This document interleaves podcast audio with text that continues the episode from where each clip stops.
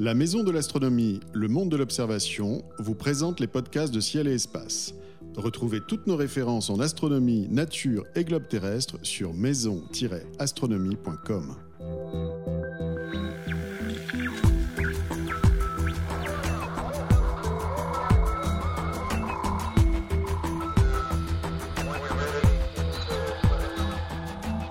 Merci de rester avec nous pour ce podcast dédié à la vie dans l'univers. On enchaîne avec la seconde partie de l'émission. Euh, sûrement aussi intéressant de voir plus. Alors on a vu en fait que euh, la vie sur Terre était issue d'un enchaînement de contraintes euh, et de conditions réunies absolument terribles, difficiles à reproduire. Mais qu'est-ce qu'on sait justement de ce qui s'est réellement passé sur Terre il y a 3,8 milliards d'années pour que de l'inerte en passe au vivant? Alors, euh, d'abord, je ne pense pas que ça soit 3,8 milliards d'années, c'est nettement avant, c'est plutôt 4,3 milliards d'années, euh, parce qu'il faut tout de même laisser un peu de temps à l'évolution chimique avant de tomber sur l'évolution biologique. Ça, c'est pour moi, c'est assez clair. Alors, je pense qu'une des premières expériences qui avait été faite, c'était celle de, Stanley Miller en 1953. Ça fait 64 euh, ans. Il se trouve que c'est l'année de ma naissance, donc je m'en rappelle ah, bien. Très bien. Euh, c'était quoi cette expérience alors? Alors, cette expérience, c'était simplement l'idée euh, de reproduire en quelque sorte en, tube à essai un, un, environnement l'environnement dit de l'atmosphère de la Terre primitive, euh, basé sur quelques calculs de thermodynamique euh, effectués essentiellement par Harold Urey, qui était prix Nobel déjà à l'époque, et qui avait dit bon bah la Terre doit avoir l'atmosphère de la Terre pardon doit avoir une certaine composition qui était essentiellement de l'hydrogène, de l'eau, du méthane et de l'ammoniac je ne sais pas si vous voyez, ça rappelle déjà un petit peu les glaces interstellaires. Mhm, c'est un peu les mêmes molécules tout de même. Il n'y a, pas de, pas de secret là-dedans. Euh, auquel on va ajouter euh, une source d'énergie qui est relativement sûre, c'est-à-dire qu'il devait bien y avoir des éclairs. Et de toute manière, cette histoire d'éclairs, euh, elle est assez naturelle, mais on pourrait se dire, après tout, il y avait peut-être simplement du soleil, et puis euh, il y avait quand même des photons UV qui faisaient le, qui faisaient le boulot, y compris peut-être un, peu de rayonnement cosmique. Donc, ça a été simulé en laboratoire, c'est toujours une idée de reproduire les choses, et ça a été simulé de manière non dirigée. On va, on va revenir sur cet aspect-là. Mmh. Et à la fin, euh, Miller a ressorti une espèce de goudron de son, euh, euh, de son mélange, et ce goudron contenait effectivement donc des acides aminés. Au passage, il en avait nettement moins trouvé que ce qu'on trouve dans les. Mm. Peut-être pour des questions d'analyse qui étaient mm-hmm. plus difficiles en son temps, mais il a donc trouvé des acides aminés. Euh, mais on l'a, l'acide aminé, on n'est pas au niveau de l'ADN. Oui, mais alors il faut quand même voir. Moi, j'aime bien un peu regarder l'histoire des sciences, voir un peu l'interdisciplinarité, l'interpénétration. Il faut voir qu'en même temps, hein, c'est-à-dire à deux mois près, euh, le papier euh, sur la structure de l'ADN de Crick et Watson est sorti. où l'on montrait que les briques moléculaires de la vie avaient une grande importance. Et finalement, beaucoup de gens se sont dit que entre les acides aminés produits par Miller de manière euh, non dirigée euh, et cette magnifique euh, double hélice de la structure de l'ADN, il y avait finalement que, euh, que, à, bosser, pas. que à bosser et qu'on allait y arriver. au, bout de, au bout de 80 ans, on sait toujours pas, enfin pas 80 ans, 60 ans, on sait toujours pas. Et euh, parce que, effectivement, le vrai problème, c'est que la sélectivité moléculaire qui vous permet de ressortir sous forme, par exemple, d'un ARN, l'ARN c'est un peu plus simple que l'ADN, mais finalement pas tant que ça, mm-hmm. eh bien, on n'y est jamais arrivé. On n'y est jamais arrivé en laboratoire. C'est-à-dire que depuis Miller, finalement, on n'est pas passé de l'inerte au vivant en laboratoire. Absolument Absolument. Et alors, ce qui est intéressant, c'est là où il faut vraiment faire attention à ça, c'est que j'ai parlé d'expérience non dirigée. Oui, ça veut dire quoi? Et ça, c'est extrêmement important pour moi, parce que si vous regardez le protocole de l'expérience de Miller, euh, c'est pas Miller et Urey qui ont euh, synthétisé les acides aminés, c'est la nature qui l'a fait. C'est-à-dire qu'il s'est mis dans un environnement prétendument naturel. Évidemment, il faut quelque part, il faut un petit peu la main de l'homme pour, euh, pour organiser l'expérience, mais quelque part, c'est pas lui qui a, qui a fait quoi que ce soit. Mm. Et si vous y réfléchissez euh, au-delà, c'est extrêmement important parce que c'est le grand hiatus de la chimie prébiotique, c'est que la chimie prébiotique qui a donné naissance à la vie sur Terre, ben, il n'y avait pas de chimiste pour la faire. Autrement dit, quand vous voyez des expériences de chimie prébiotique dans lesquelles le chimiste constamment intervient pour changer des paramètres en disant tiens, on va rajouter un petit peu de cuivre, un petit peu de sel là, un petit peu de... Ben, ça marche pas parce que euh, quelque part, euh, c'est pas uniquement c'est de la tambouille, c'est parfois c'est de la très belle chimie. Mm. Il faut pas, faut pas non plus dévaloriser. mais il fait sa tambouille quoi. Mais, mais en fait, euh, en fait, il crée, il pourrait prétendre créer la vie. Et ça, c'est totalement inacceptable dans le biais d'une chimie prébiotique. Mm-hmm. Et moi, je ne travaille pas comme ça du tout. Vous voulez dire euh, qu'on peut pas, si on, si on, intervient sans cesse, on ne pourra pas reproduire ce qui s'est réellement passé euh, il y a 4 milliards d'années euh, Exactement, et surtout dans une ambiance en principe naturelle. Donc, un problème qu'a eu Muller, sur lequel il a beaucoup souffert, euh, c'est que Miller, euh, on lui a reproché de ne pas euh, réellement comprendre ce qui se passait dans sa manip. Mm. Et il a, en particulier, il faut bien voir que Miller n'a pas obtenu le prix Nobel, alors que c'est mm. un des chimistes les plus célèbres de, la fin du XXe siècle. Il n'a pas obtenu le prix Nobel. Et pourquoi est-ce qu'il n'a pas obtenu le prix Nobel? Bah, Parce qu'il n'est pas arrivé à expliquer la présence d'acide aminé dans son, dans son mélange. Euh, or, il se trouve que euh, un chimiste que j'ai rencontré il n'y a pas si longtemps que ça, euh, quand j'ai discuté un petit peu avec lui de mes expériences de chimie sur les glaces et tout, m'a regardé avec un grand sourire. Il m'a dit mais c'est absurde. Miller a essayé pendant des années d'expliquer la voie de formation des acides aminés par une réaction qui s'appelait dite de Strecker. Mais il me dit naturellement, évidemment, Strecker c'est un chimiste allemand qui a synthétisé des acides aminés en laboratoire à l'aide de processus qui n'ont rien de prébiotique. Mm. Donc, vous ne pouvez pas appliquer la synthèse de Miller dans, dans une expérience qui est totalement naturelle. Ça n'a mm. aucun sens. Mm. Et c'est à ce moment-là que ça m'a complètement ouvert l'esprit. Et je me suis dit, mais effectivement, il faut euh, ne pas tellement toucher au phénomène, il faut se mettre dans des conditions qui font une simulation générale de ce qui a pu se passer sur Terre, et il faut avoir des moyens analytiques puissants derrière pour voir ce qui en sort. Et euh, Miller s'est arrêté là en quelque sorte. Il a dit il faut absolument que je comprenne pourquoi je, forme les acides aminés, quelles sont les conditions. Il a fait varier un petit peu les conditions. Il s'est rendu compte qu'il fallait un milieu anoxique, c'est-à-dire sans oxygène. L'oxygène bouffe tout à fait les molécules euh, organiques. Donc il faut pas de, euh, avant que la vie apparaisse, il faut pas d'oxygène, ça c'est clair. Et, et, il a effectivement dit à la fin, bah, moi finalement je propose une, synthèse dite de Strecker, mais finalement, je ne suis pas très convaincu. Et puis, euh, il s'est arrêté là. Et personne ne lui a emboîté le pas pour refaire eh l'expérience dans ces mêmes conditions Personne, parce que je peux vous garantir que c'est extrêmement difficile d'arriver à convaincre, euh, en général, je dirais les supérieurs hiérarchiques, si, mhm. si tant est qu'il y a une hiérarchie euh, mhm. dans les milieux de la recherche, il y en a quand même une. Il y a, mhm. il y a toujours celle de, des financements des projets.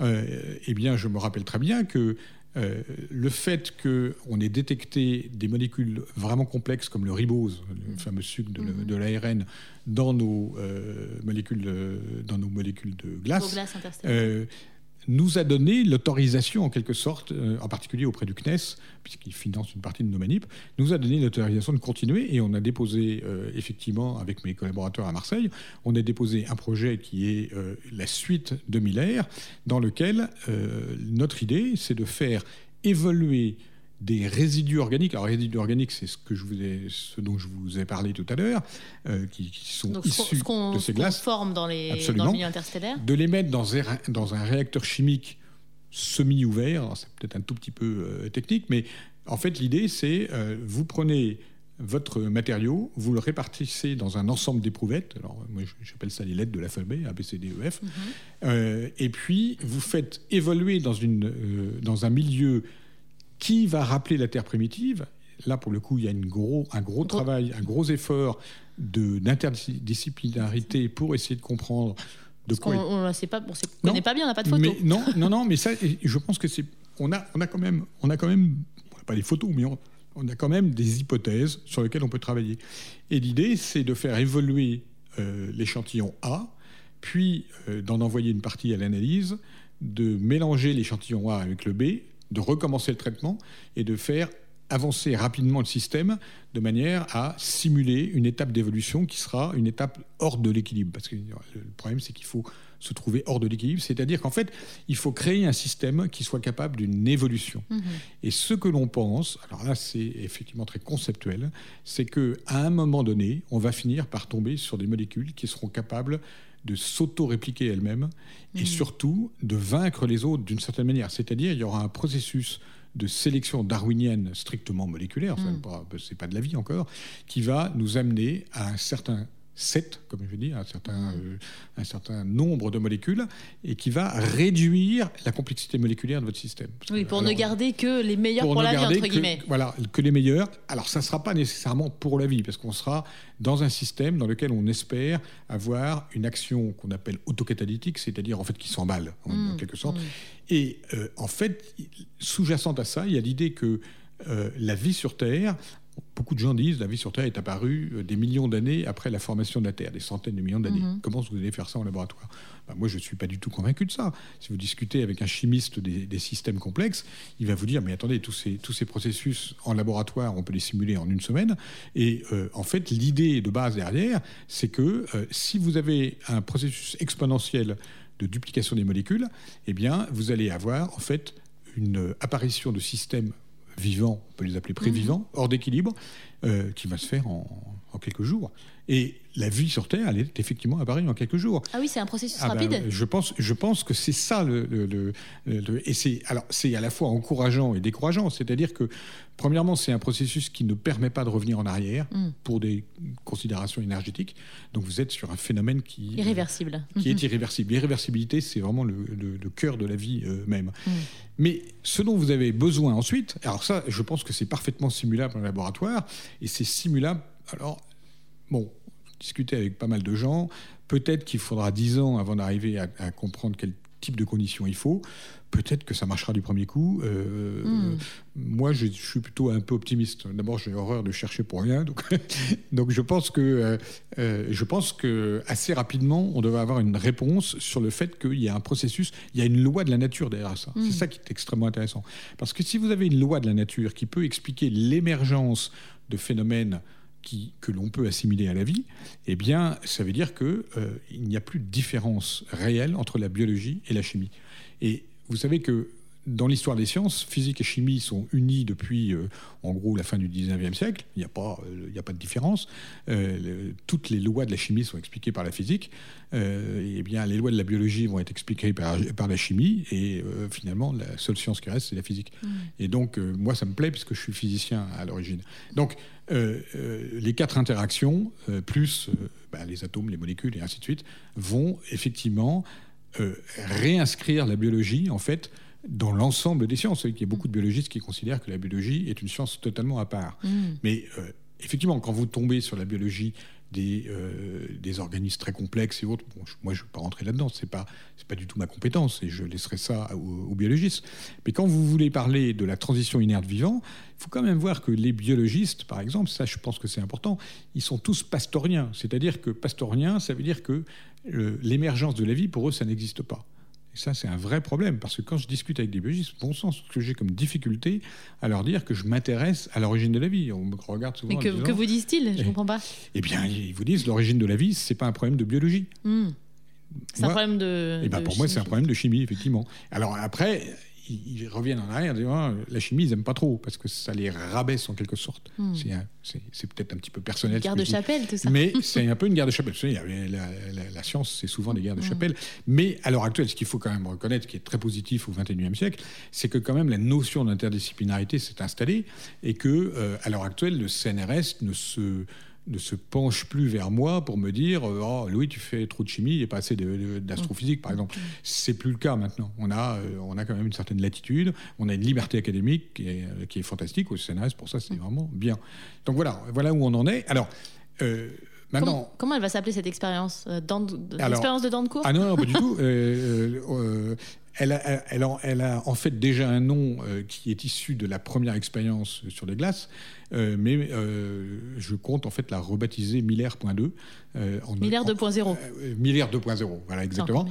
parce que l'idée, c'est d'abord de rendre hommage aux gens qui ont en quelque sorte enfoncé un, clou, dans, le, un coin dans le système, et en même temps de montrer qu'il y a un niveau supérieur à cette expérience qu'on n'a pas encore exploré. Et je pense que ça... Alors je sais très bien que je suis assez critiqué là-dessus, parce que j'ai reçu récemment euh, une sorte d'évaluation de ma manip et on me disait oui mais vous n'étudiez pas les processus, euh, euh, il faut absolument amener tout à une réduction totale des processus. Mais le réductionnisme dans l'histoire du vivant, c'est impossible. C'est pas, pas amenable au réductionnisme. Il faut faire une approche de type holistique, nature holistique, c'est-à-dire vous prenez tout le système et vous regardez comment le système évolue. Hmm. donc c'est euh, c'est vraiment quelque chose qui est, euh, qui est extrêmement prometteur. Après, si vous voulez essayer de comprendre quels ont été les processus à la base de ça, vous pouvez remonter en arrière. Ça, ça, hmm. ça, sera possible, mais à ce moment-là, il faut euh, compter sur des vrais chimistes et pas, pas des Louis dans le cours qui sont, qui sont pas, qui sont pas spécialistes là-dedans. Pour moi, c'est clair. Et alors, vous avez obtenu les financements pour la faire, elle va commencer quand? Eh bien, cette expérience de Miller 2.0 elle est, à l'heure actuelle, euh, l'expérience que j'avais à l'IS est en train d'être remontée euh, au PIM à Marseille. Et euh, cette, cette, manip sert en fait à nourrir la milliard 2.0. Et la milliard 2.0, on espère pouvoir la monter fin 2017 oui, 2017, début 2018, il faut quand même un certain. Alors, c'est pas une manip extrêmement complexe. Et coûteuse, elle coûte combien? Et non, elle n'est pas très coûteuse. je ne sais pas si je peux le dire prix. Écoutez, on a fait, on a fait un, un, petit devis sur le dos d'une enveloppe, comme on dit, et Moi, pour 100 000 euros. Euh, ah, bah, c'est pas cher. Pour reconnaître euh, comment on est passé de l'inerte au vivant, ça me semble correct. Voilà. Non, non, je vois. Alors, après, attendez, il y a quand même une petite chose, il faut un peu de, un peu de, un peu de sérieux là-dedans. C'est que les techniques analytiques qui sont derrière sont très pointues. Hmm. Mais c'est là l'intérêt de l'interdisciplinarité c'est que quand j'ai besoin d'une technique pointue, moi, je vais voir des gens qui ont les techniques pointues à leur disposition et je leur dis ben voilà, j'ai tel type d'échantillon à analyser. Et ça, euh, en particulier, les gens de Marseille, c'est pour ça que je suis parti à Marseille. Les gens de Marseille connaissent beaucoup de ces techniques. Et donc, on va voir des instrumentations qui existent déjà. On n'a pas besoin, euh, sur lequel éventuellement on va payer à la journée l'utilisation euh, de telle ou telle machine. Mais je n'ai pas besoin de monter ces machines dans notre propre labo. C'est pas franchement la peine. Donc euh, ça, c'est vraiment intéressant parce que c'est une sorte d'approche assez collaborative, assez interdisciplinaire et je pense euh, en fait très prometteuse. Alors l'idée sous-jacente à ça, par rapport aux planètes, pour y revenir, mhm. c'est que euh, à l'heure actuelle, si vous prenez une planète X ou Y et que vous regardez, vous êtes incapable de dire d'abord s'il y a de la vie. Mhm. mais ça, simplement, c'est que c'est très difficile de définir l'habitabilité parce que c'est quoi l'habitabilité? Si je vous donne la Terre primitive telle qu'on estime qu'elle est et que je vous y débarque, euh, vous êtes mort en deux heures, mmh. même pas, pas d'oxygène, il n'y a pas d'oxygène, donc vous êtes mort tout de suite. Bon, donc la, planète n'est pas habitable pour la vie actuelle. Mmh. Bon, euh, néanmoins, elle peut être habitable pour une vie euh, future. Moi, je ne mmh. sais pas exactement ce que deviendra la vie. Donc, définir l'habitabilité, c'est déjà extrêmement difficile. Moi, je préfère définir la ce que j'appelle la chemicability d'une planète, c'est-à-dire est-ce qu'il y a suffisamment de chimie active évolutive pour pouvoir euh, démarrer des systèmes prévivants, euh, organisés. Euh.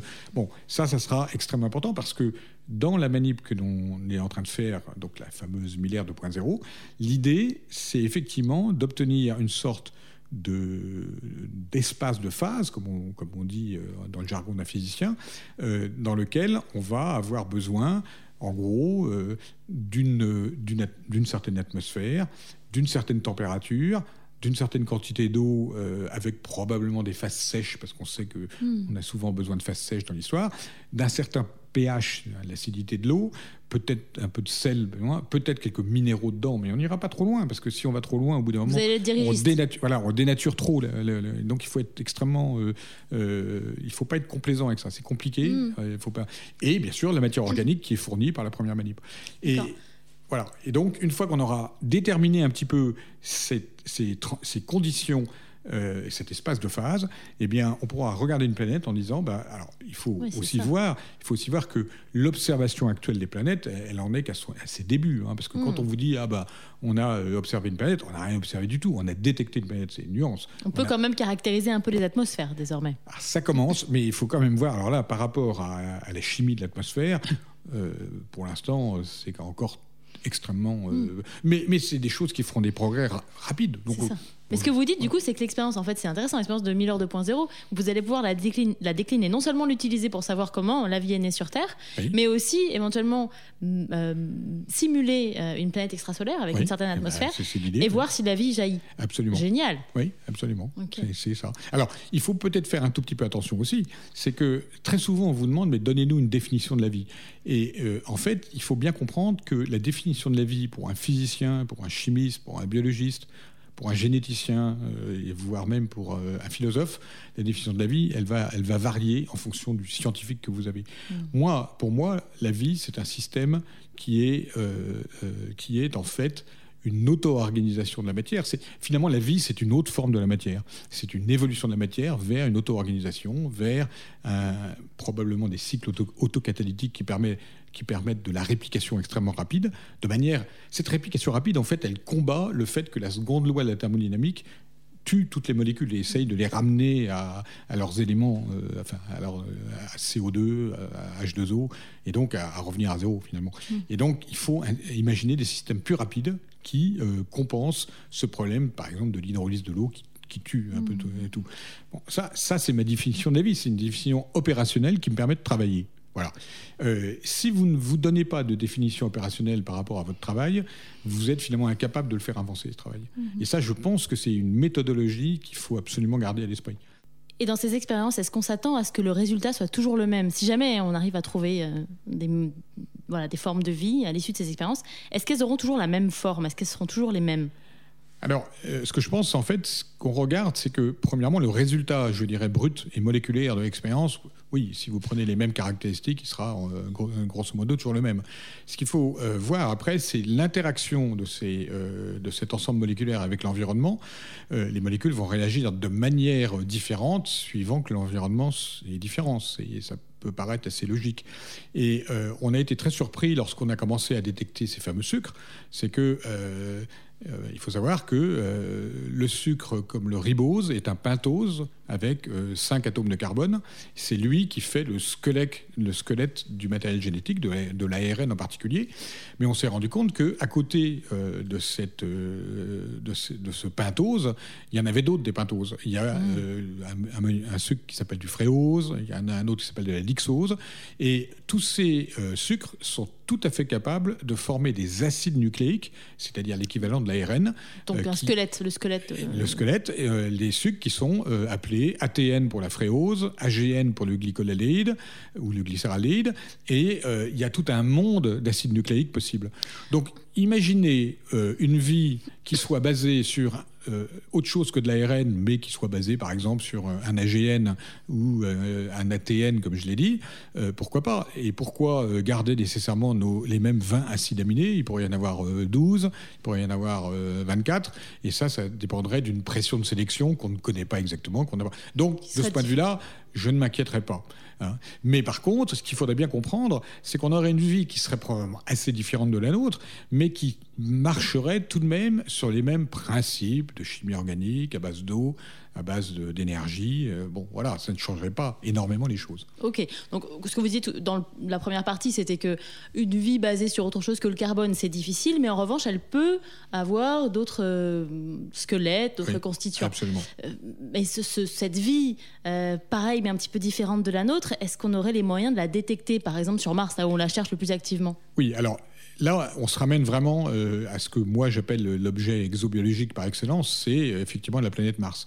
Faut bien comprendre que la planète Mars a la grande euh, bonté, si j'ose dire, euh, d'offrir un terrain euh, sur lequel c'est relativement facile d'aller. C'est comme beaucoup plus facile d'aller sur Mars que sur Jupiter, par exemple. Mhm. donc on envoie des fusées assez souvent, des, des robots, et donc on peut améliorer les expériences. Donc de ce point de vue-là, on a beaucoup à attendre de Mars, puisque Mars a connu de l'eau liquide, a connu des conditions vraisemblablement assez similaires à celles de la Terre. Et euh, l'eau, on sait qu'elle est partie au bout de 500 millions d'années et que tout a été totalement euh, euh, congelé. De même, il n'y a pas de tectonique des plaques. Donc lorsque vous allez aller sur Mars euh, vraisemblablement avec des techniques un peu plus sophistiquées que celles qui sont utilisées maintenant, vous allez réellement examiner de la matière, par exemple sédimentaire, qui n'a pas évolué depuis 4 milliards d'années. Ça n'existe pas sur Terre, ces choses-là. Donc, à ce moment-là, il va falloir se mettre en recherche. Là, pour le coup, je parlerai encore de molécules organiques, probablement, malheureusement, il faudra quand même relativement creuser un peu sous le sol parce que vraiment en surface, euh, les conditions ne sont pas euh, idéales. Et l'idée, ça serait effectivement, euh, quelle serait la preuve qu'il y a eu de la vie à un moment donné? Bah, Si vous trouvez un acide nucléique, voire même un ARN, après tout, ça, peut être, ça pourrait être un ARN, si vous trouvez une molécule aussi complexe que ça, vous pourrez vous dire, ah là, il y a eu du prévivant, en tout cas, extrêmement sophistiqué. Donc, un acide nucléique, ça peut se détecter euh, par différentes méthodes. Euh, je ne pense pas qu'il faille chercher uniquement l'ARN. Euh, ne parlons pas réellement de l'ADN qui nécessite des centaines de millions d'années d'évolution. Mais effectivement, un ARN, un ATN, un AGN, oui. Après, on a aussi l'aspect de la chiralité des molécules. Bon, on ne va pas se lancer dans l'explication, mais disons que dans la symétrie des molécules, la vie n'en choisit qu'une seule, c'est ce qu'on appelle la symétrie gauche. si vous tombez sur un ensemble moléculaire de taille, je dirais, raisonnable, c'est-à-dire euh, bah, tout de même euh, sur une taille de l'ordre de euh, quelques millimètres. Hein. Si vous descendez en dessous de ça, ça devient moins intéressant. si vous tombez sur des molécules qui ont une chiralité définie, qu'elle soit L ou qu'elle soit D, c'est un système qui est très hors d'équilibre. Donc c'est un système qui a connu un processus euh, disons, dérivé du vivant. Mhm. Et donc, ça, ça sera effectivement euh, tout à fait intéressant. Et euh, cela dit, maintenant, si la vie est basée sur un code génétique qui soit réellement totalement différent d'une autre, ça va devenir totalement impossible à détecter. Et ça, euh, je suis désolé, mais... Parce qu'on n'a pas les, les manips euh, bah parce qu'on Parce qu'on aura, euh, on ne saura pas exactement quoi chercher. C'est un vrai problème. C'est que les manips... Ce qu'on oublie un petit peu, c'est que la chimie analytique, c'est quelque chose de très sélectif. C'est-à-dire que vous avez tendance à chercher une molécule, par exemple, comme, comme euh, je parlais tout à l'heure du, ribose, euh, dans nos manips à nous, euh, on s'est dit, et je me rappelle très bien avec Uwe Meyer-Anich à Nice, il m'a dit à un moment, Louis, est-ce que tu penses qu'il y a des sucres dans, tes, euh, dans, tes, dans ces glaces une fois qu'elles sont euh, euh, processées comme pour faire des acides aminés? Je lui ai dit, bah, je ne sais pas. Et à ce moment-là, on a discuté, on s'est dit, bah, on va faire un protocole pour détecter les sucres. Il se trouve qu'on a détecté les sucres. Donc voilà, c'était pas, c'était pas prévu à l'avance. Hein, parce que là, c'est une chose qui est encore intéressante dans l'approche non dirigée, c'est que vous ne pouvez pas ce qu'on appelle dans notre jargon ab initio, vous ne pouvez pas construire une évolution photochimique des glaces qui soit euh, totalement euh, euh, celle que vous voyez dans vos, expériences, parce que le nombre de molécules que vous produisez, la variété de molécules que vous produisez devient extrêmement grand, donc le nombre de, de taux de réaction à connaître devient, je dirais pas infini, mais croît exponentiellement. Vous avez beau avoir des ordinateurs super puissants, c'est extrêmement compliqué de voir qu'est-ce qui va émerger de tout ça. Voilà. Donc moi, pour moi, si on voit euh, euh, un, nombre de molécules homochirales important, euh, c'est le signe qu'il y a des, phénomènes hors équilibre qui sont passés. C'est donc le signe qu'une vie minimale de type moléculaire a commencé à émerger. si vous voyez des acides nucléiques, alors là, pour moi, c'est effectivement le signe qu'il y a eu de la vie, ça, ça paraît euh, assez. Qu'il y a eu de la vie, qui s'est peut-être arrêté après. Hein, ça, n'est pas, ça ne veut pas forcément dire que ça soit une vie active. Et euh, voilà, au-delà de ça, mhm. si, vous, si vous cherchez une vie qui est basée sur un code génétique qui soit totalement différent, alors je ne sais pas exactement comment faire. Et je crois que personne ne le sait. Euh, merci beaucoup Louis Dandecourt euh, pour ces deux podcasts. Euh, j'aimerais qu'on prenne rendez-vous en fait pour 2018 pour avoir les résultats de votre votre manip, l'expérience de Miller 2.0, si vous le voulez bien. Ce, seront des résultats tout, tout à fait préliminaires, mais, mais, fort intéressants sûrement. quant à vous, chers auditeurs, je vous invite pour plus d'informations sur le sujet la vie dans l'univers à vous reporter à notre numéro de Ciel et Espace de mars-avril, actuellement en kiosque. Merci à tous, au revoir.